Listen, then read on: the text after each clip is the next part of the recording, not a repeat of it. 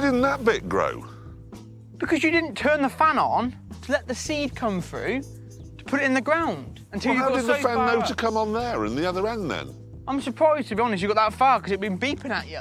Oh, it did beep. Oh, is that where it was beeping? Yes. That's the voice of Caleb Cooper, a 24 year old farmer who's the unexpected star of Jeremy Clarkson's new show, Clarkson's Farm. Caleb went into farming straight from school, but in the industry, people like him are in the minority. It's estimated that the average age of the farming industry is 59, raising questions around the future of British farming. Are young people just not interested? On this episode, we'll be taking a look at the next few decades for British farming. Young farmers are part of the picture, but we'll also be discussing the role played by immigration, especially post Brexit, the agricultural pressures and questions around self sufficiency given the war in Ukraine, and how to balance all of this with greater concern for climate change.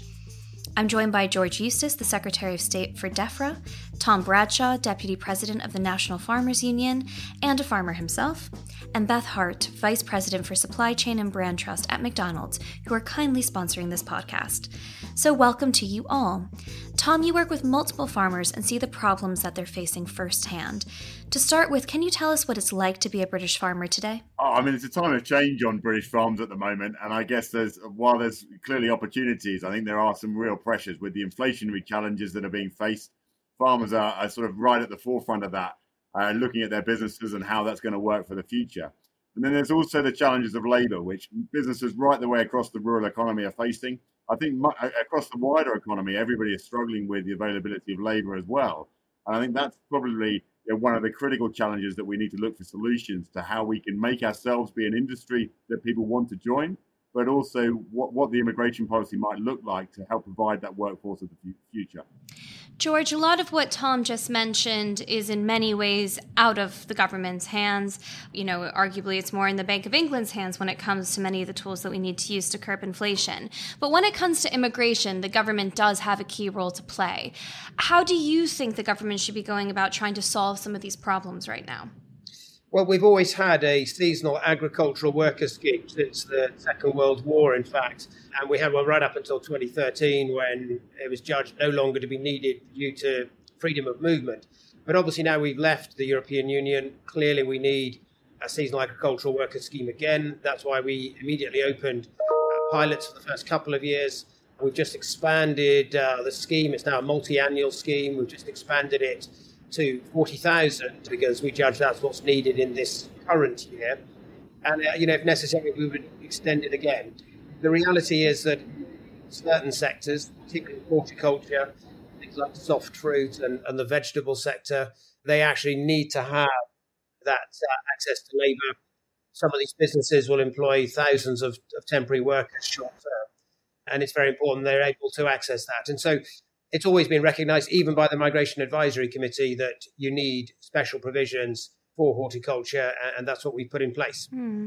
Beth, is it enough? How is McDonald's handling the worker shortage?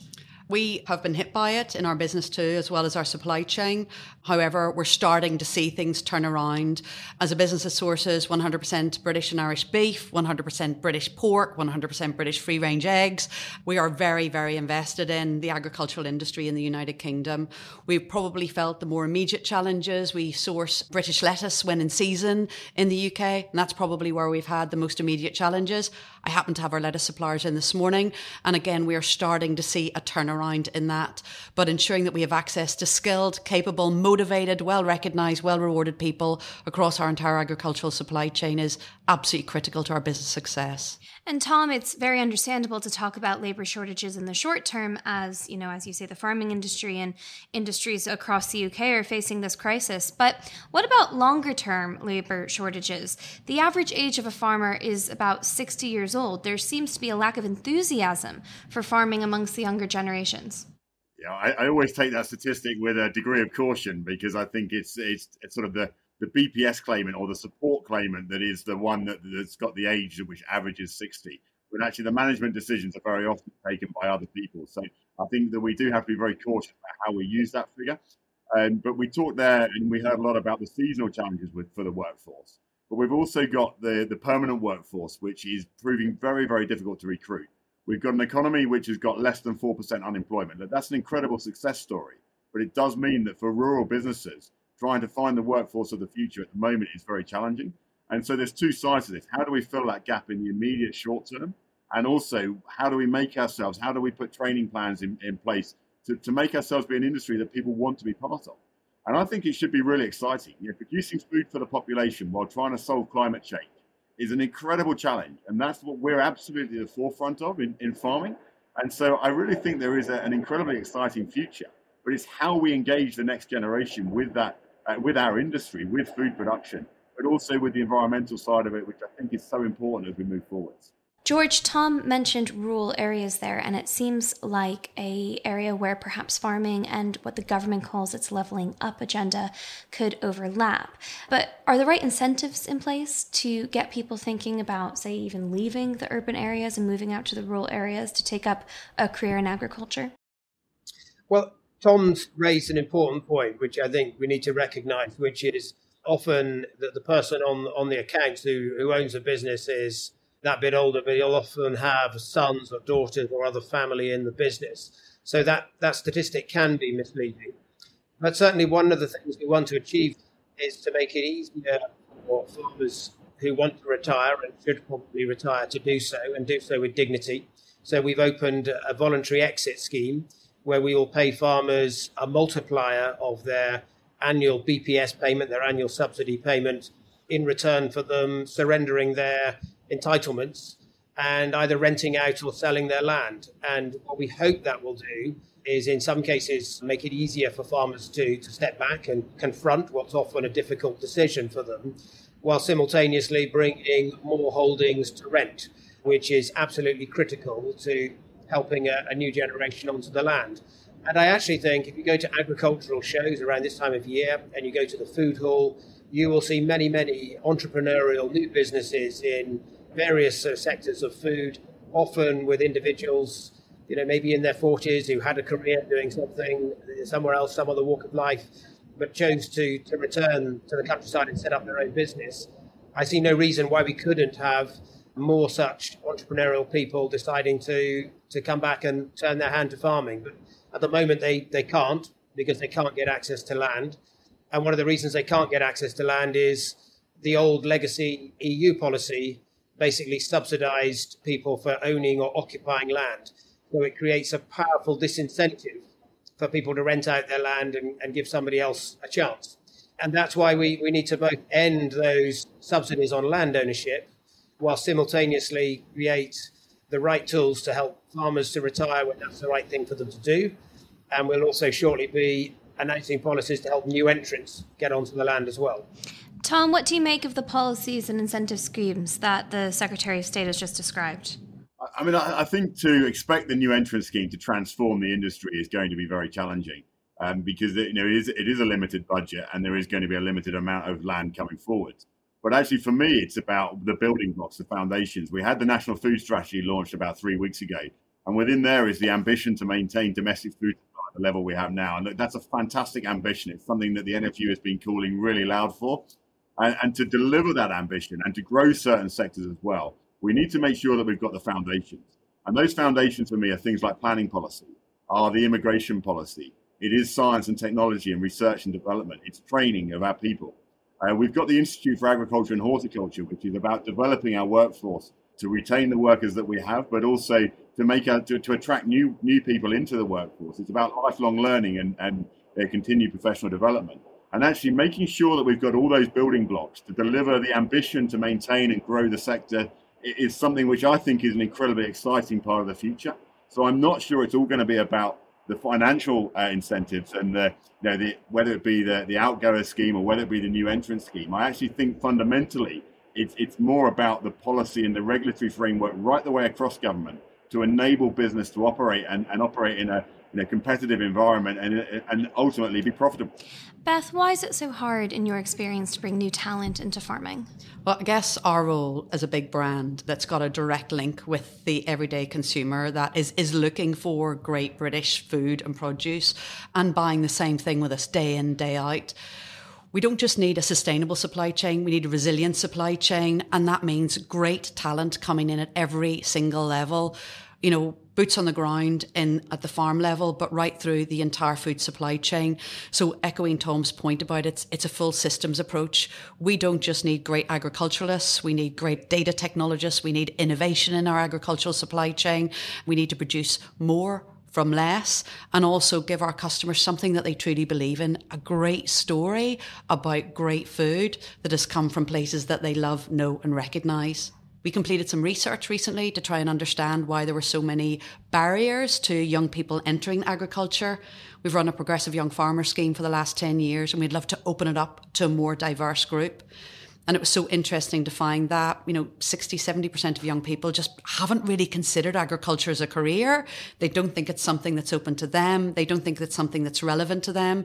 So again, we think our role could be not so much in policy, more in opening up opportunities, showing people what they could do and can do, maybe in partnership with the NFU, so that just young people see farming, agriculture and the food industry as a fantastic career opportunity.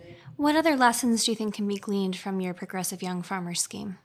Well, the McDonald's Progressive Young Farmer Scheme celebrates 10 years this year, and it's probably one of uh, one of our many proudest achievements. But bringing young people into the agricultural industry, allowing them the opportunity to learn over the course of the year every single aspect of food production, and they start on the farm and they finish in a McDonald's restaurant.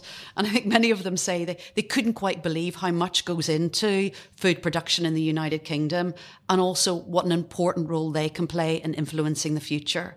Every single one of our alumni has got a fantastic job.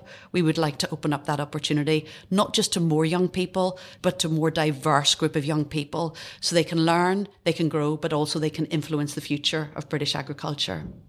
George, between the COVID 19 crisis and Putin's war in Ukraine, we're talking more and more about food security. And at the moment, I'm thinking specifically about Putin's threat to cut off wheat and grain from the rest of the world.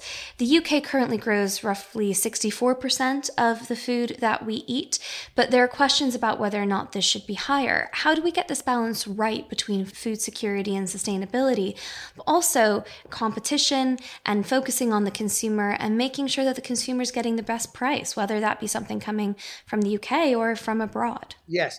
So I, I think it's important to distinguish between our food security, which comes from a combination of profitable domestic agriculture and food manufacturing, but also globally, you know, dispersed production around the world and open markets because you never know when there's going to be a weather event in a particular part of the world that will disrupt supplies. And you therefore need to have open markets so that you can move food around.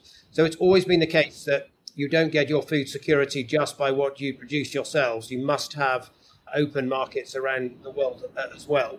But our national resilience comes from the food that we produce within. And there was a period during the pandemic where we had genuine concerns that the world might start to turn in on itself and that there might actually start to be uh, export bans, for instance, put in place, you know, that focused mind. And I think recent events in Ukraine have underlined that. So it is important that we've got successful, profitable agricultural production and food production in this country. As to what the right level is, well, I think probably it peaked in the late 1980s at around, I think, 1986 or 7 at the height of you know some some quite extreme sort of intervention policies that the EU then had and production subsidies. I think most people would think that wasn't a very sensible way to go about it because it wasn't oriented to the to the market. But certainly in the interwar years between the, the First and Second World War, and indeed in the late late 19th century, this country had self sufficiency of a little more than 30 to 40 percent. So where we are today, which is 75 percent of the food that we're able to produce, you know, we're probably, you know, historically quite strong position in terms of what that gives us by way of national resilience. And we've said in our food strategy that we want to keep it broadly the same. And it's very hard to say precisely what a, a right level is because, of course, food tastes change, consumer habits change. Sometimes we've seen, for instance, a big growth in rice consumption in recent years. We can't grow rice. But I think, you know, broadly speaking, making sure it is roughly where it is now, which is at 75% for the food we can produce, we think is, is sensible. And we should have a strategy for food production that recognizes the importance of having that profitable industry here in the UK. Tom, what do you make of that balance? For me, the putting food on an even keel with the environment is really important.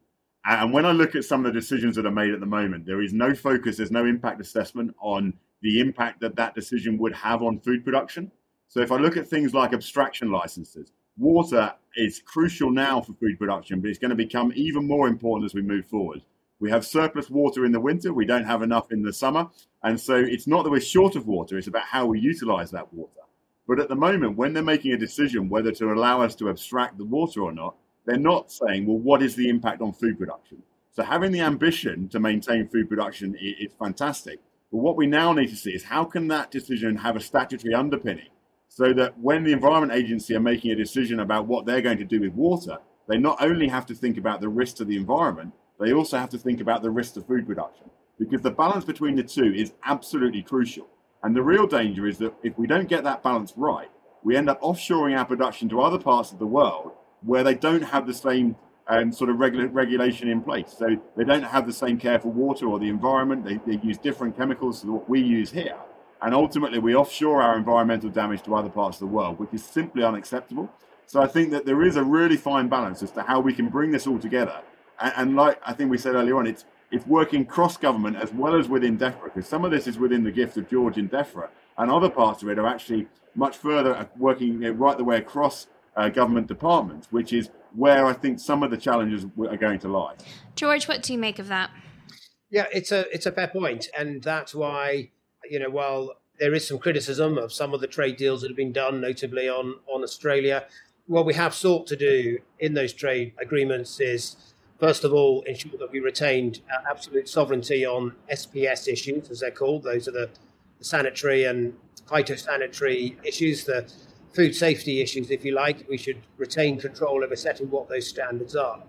And where we've got sensitive sectors, particularly beef, to a lesser extent sheep, we basically do have staged liberalisation. We do it gradually over 10 years, and then we've got a special agricultural safeguard that kicks in for the following five years. So Tom makes a good point. We're not doing the planet any favours if we raise the regulatory bar at home, drive our own producers uh, out of business, and then just import food from countries that have got a much more damaging environmental impact. And uh, you know, a modern trade agreement should recognise those environmental standards and animal welfare standards too.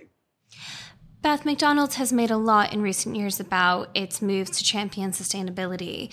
But have the last few years around food shortages, the cost of living crunch, labor shortages changed McDonald's future ambitions? Well, I look after the McDonald's UK and Ireland food supply chain, and you've heard us use the word resiliency a lot in this conversation. Boy, is it a supply chain buzzword at the moment. And balancing the plate between assured supply, you know, in a business like ours, no lettuce, no Big Mac. We need to make sure it shows up every single day, the daily miracle that is our supply chain. But in addition, we need to make sure it's great quality, affordable, accessible, and also that we can meet the many public commitments we've made to the environment, including a commitment to achieve net zero by 2040, aligned with the NFU goal that's going to be a considerable challenge for us. But equally, it makes such a good business sense as well as being the right thing to do. So we do rely upon the policy landscape setting us up for success. But we recognise also that we as a business are accountable for playing a huge role in that success story too. Sourcing the right thing from the right place at the right time to the right specification and maybe just leveraging our influence to ensure that we're giving the customer what they want every single day, but while doing the right thing for the planet. George, we focused a lot on the difficulties and the frustrations around the uncertainties that we're facing. But with uncertainty can also come an opportunity to move into new and innovative farming methods. A lot of people are talking about regenerative farming, which, put simply, is farming that improves the environment, disturbing the soil as little as possible, avoiding heavy fertilizers, diversifying crops, and so on. Is this the moment to actually push for those big changes? Yes, it is. And, you know, I've always said that we want the transition from the, the old agriculture policy we had inherited from the EU to the new one to be, you know, an evolution, not a revolution. So we're doing it gradually over seven years. We're going to, you know, progressively wind down those old subsidies for land ownership while simultaneously opening new schemes. And the sustainable farming incentive that opened recently is very much focused on supporting regenerative agriculture, paying farmers to do soil analysis, to understand the organic matter content of their soils, paying them as well to have green cover crops over the winter to prevent soil erosion. And we'll be having other modules of that launching next year, looking at hedgerows, where we'll be paying farmers to manage hedgerows in a sensitive way, and also what's called integrated pest management, where we have you know, a mix of different agronomic techniques to manage pest and disease pressures rather than always reaching for, for the sprayer. So these are all you know quite powerful policies to pay and incentivize a shift towards a, sustainable approach to farming. And I think is exactly the way that we should be going. And in these new policies, it shouldn't just be the old EU methodology of income foregone, where you effectively just compensate farmers for their loss for doing the right thing by the environment.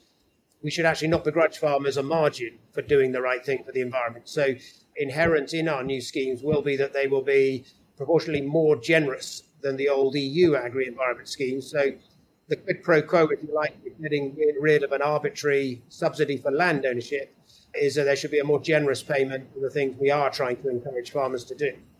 Tom, you're nodding along. Yeah, absolutely. The last comment that uh, the Secretary of State made there about farmers being able to, to generate a profit from delivering public goods, I think is absolutely essential. You know, farmers are genuinely part of the solution to this climate challenge that we face, to the environmental challenges that we're facing. But the only way we're going to really incentivize that is by farmers being able to generate a profit from it. Now, these farming systems should also help be, over time become more profitable, but they're inherently more risky as well. I, I, am slightly nervous about giving things buzzwords, and you know, we've seen some supply chain partners, nobody in this room, but sort of jump on the bandwagon of regenerative agriculture, and we're going to have everything done regeneratively. For me, it's about sustainable food production that's environmentally friendly, it's climate friendly, and we in the UK can be genuinely world leading in delivering that it's climate friendly food. And that is the ambition of the NFU. That's the ambition of our farmers on the ground. And I think it's fundamental to the success as we move forwards that we're always thinking about what the impact is on nature alongside food production. Tom, we've spoken about some really big issues over this podcast. What are your biggest concerns for the medium future when it comes to the farming sector, and what are you most excited about? The, the immediate short term crisis that we're in, the inflationary pressures are, are quite incredible. Uh, the risk that that's posing within businesses, there's, there's feed, fertilizer, fuel, and critically finance. And I think finance is really going to start to pinch because the working capital required on many farms has, has doubled over the past 18 months. So that's a really significant change. And I think in the short term, it's getting through this this sort of headwind, as many people are calling it, but I'd say it's a mountain. Um, get, but getting over this mountain in the short term is absolutely crucial. Uh, and it, we, we've again talked about the importance of maintaining domestic food supply. I absolutely believe we can do that. I think the technologies that are being developed, not just gene editing, but robotics, uh, alongside you know, a drive in, in, in, research and development, which I think with with the input prices we're seeing now, with the rise in output prices, hopefully agriculture is going to become sexy again. And actually, that will drive a whole level of R and D that we haven't seen uh, for a long while. And I think that's going to be you know, really uh, drive change and, and, and make us more efficient, which I think is incredibly important. But the bit that we overlook here is that if if we don't maintain the productive capacity of UK farming, then eventually we lose our processing capacity as well. Because we only have our processors here on the ground because of the that they have access to our raw ingredients. And if they don't have access to that, then we end up not just losing the, the ability to produce food, but we also you know, offshore our processing capacity. So for me, it's fundamental to the whole success of our rural economy that we have a thriving food and farming sector, you know, delivering great British food, affordable British food, a profitable business for, for our members to be in alongside delivering for the environment. And I just think that that's an incredibly exciting ambition to be part of. And, and you know, it, it's great that we can talk about it today. But I really do think that once we get through this period of change and things settle down, that there will be, you know, that there is a bright future. It will look different. And, and I think the bit that we haven't probably focused on enough is the people that are going to provide that growth within our industry. You know, that they are, we, we've got to attract that new generation of farmers. And I, I think they you know, they will they're not going to be the same people that have always done it before. Beth, what are you concerned but also excited about? I guess just to build on Tom's point, it's just not about attracting the, the new generation of farmers, it's setting them up for success. And I think within the United Kingdom, we have the resources, the brain power, the capability to truly set the next generation of young farmers up for success, give them a, a meaningful career that can be fulfilling and genuinely play a key role in some of the biggest planetary challenges of our time. Greatest concern is that we don't attract the talent or that the headwinds that Tom referred to hold us back from making brave, bold decisions to step forward. It's really easy in disruptive times like ours, off the back of the pandemic and supply chain disruptions around the world, now seeing food and paper price inflation to to step back from making some big decisions. But when we can see that the demand is still there, that customers still want great British produce, we need a thriving, resilient farming sector that is fit for the future and ambitious about the future to ensure we're continuing to build a thriving economy. George, with all the difficulties that both COVID and the war in Ukraine have brought about, how optimistic are you in the medium term that British farming can improve its efficiencies and deliver for the UK what it needs when it comes to food security? Oh, I'm very confident of that. And in fact, we're always in danger of, of talking down our own industry. The truth is that we are globally competitive in, in many sectors. If you look at the dairy industry, Australian dairy producers cannot compete with the UK. In fact, for that matter, nor can New Zealand dairy producers. We are among the most competitive in the world. Sectors like poultry and pigs and arable, again, globally competitive. We do have some sensitivities around beef and sheep just because of the sheer price of land and availability of land in this country. But, you know, but generally we are in a very competitive position. Our policies are trying to support farmers to invest in new technology and new equipment. We're making regulatory changes as well to, for instance, make it possible to use gene editing so that we can get a new generation of crops that sharpen our global competitiveness. So I'm very confident with that new regulatory approach that we're now free to pursue outside the European Union, coupled with the grants we've got to help farmers invest, we will actually be in a, a very strong competitive position. Beth, George, and Tom, thanks for joining me.